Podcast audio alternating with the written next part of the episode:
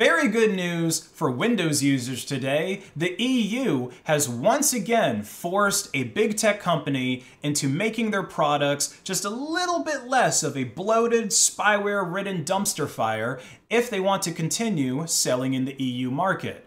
So after they forced Apple to switch their phones over to USB-C and allow app installations from outside the App Store, EU regulators turned their eyes over to Microsoft and they told them no more preventing people from uninstalling apps that ship with every single copy of Windows. So things like Microsoft Edge, Bing Search, Cortana, Microsoft Newsfeed, and those default camera and photos apps that nobody seems to use can now be uninstalled from your system. And you don't have to go through any fancy rigmarole to do it. Essentially, it's just add and remove the program.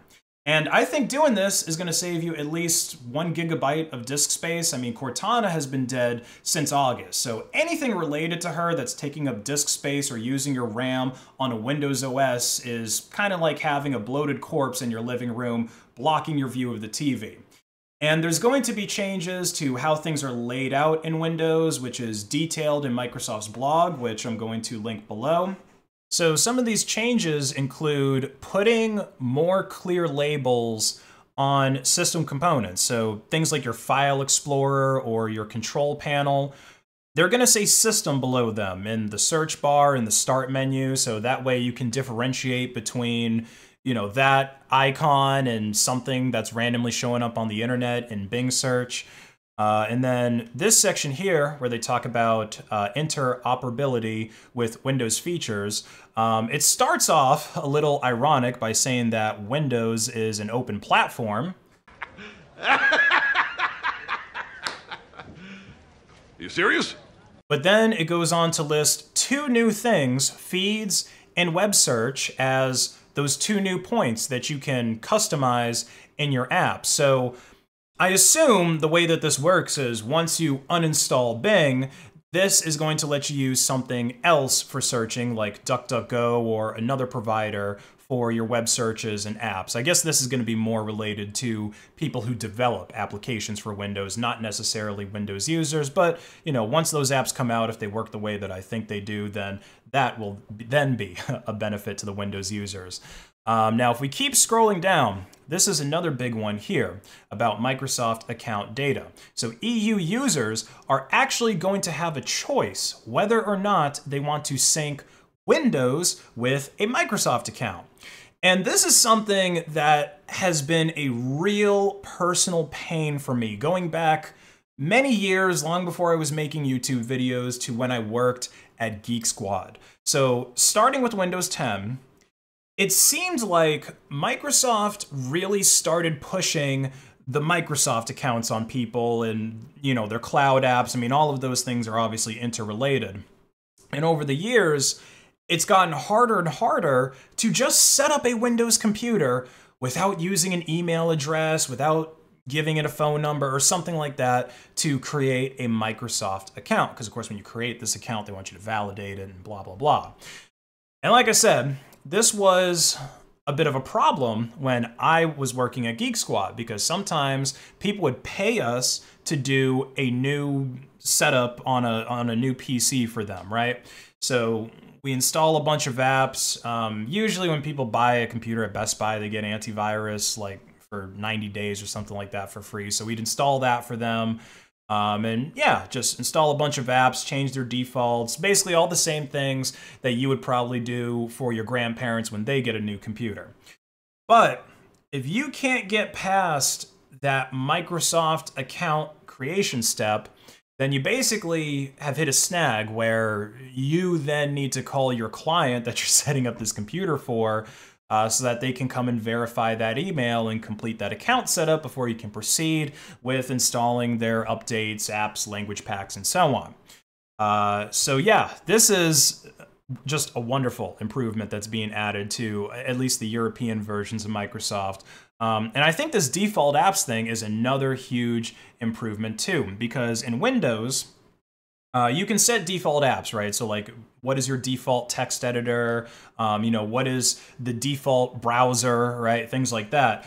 Um, but if you were to set, say, Firefox as your default browser, Microsoft Edge is still going to open up for different unique instances, like when you click on a link in your email, especially if it's Outlook email. Okay, if you're using a Microsoft product and then it's going to, you know, interface with another like browser or something like that, it's to try to interface with a Microsoft product by default. Or like if you open a PDF, right? Lots of people use their browsers to view PDFs because they've got built-in PDF viewers. Well, chances are, if you've made Firefox or something else your default browser, Edge is still going to open up the first time that you open up a PDF. So yeah, these updates that are coming to European Windows are honestly some of the best ones that I could ask for besides just simply open sourcing Windows, and that's probably not going to happen ever, or certainly not anytime soon. Uh, but there are a lot of questions that people are asking about this change that's coming to Windows. Mainly, what I see people asking is will it be possible for people outside of the EU to trick Windows into thinking that their computers are in the EU so that they can get all of these same uh, privacy and just end user benefits, is really what it boils down to.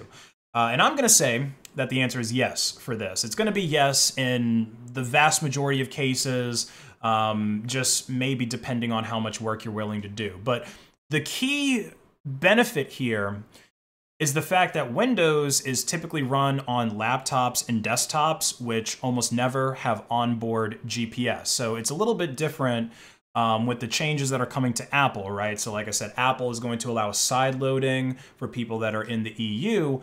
But because iPhones have built-in GPS and VPNs and stuff like that don't, you know, trick a GPS into thinking that it's in a different country, uh, Apple can just use that to figure out whether or not you're really in the EU.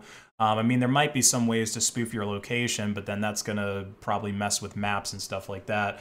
Um, so yeah, it's it's a lot easier to spoof your location on a laptop, desktop, or anything that doesn't have onboard GPS. So I would imagine that if you set your region in Windows to Europe, and maybe you also use a European VPN, like just tunnel all your traffic through that, then there's really no way for Microsoft to tell that you're not in the EU. The only way I can even think of how they could fight this just off the top of my head is to only apply these changes to new OEM computers that were bought in the EU or to genuine copies of Windows 11 that are built in the EU.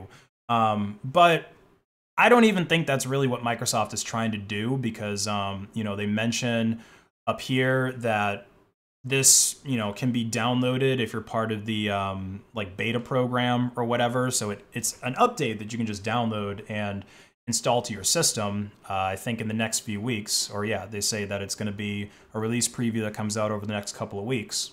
And even if Microsoft does try to fight this with some more advanced region locks, I'm sure that people are going to find a way around it.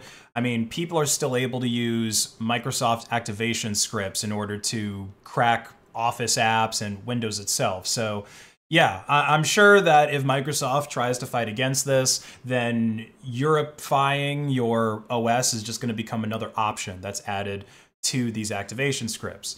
Uh, so yeah, we'll have to see when these updates are available for download.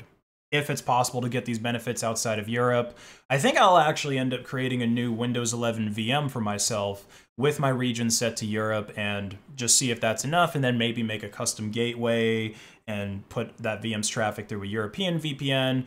You know, I'll basically see what it takes to get a based EU Windows experience here in Burgerland.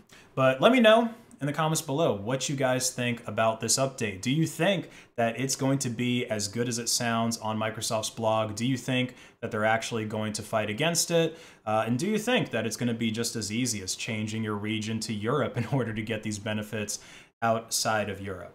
If you enjoyed this video, please like it and share it in order to hack the algorithm and check out my website, based.win, where you can get merch like this Libre shirt here to help support the channel. And you can also save 10% store-wide automatically at checkout when you pay in Monero XMR. Have a great rest of your day.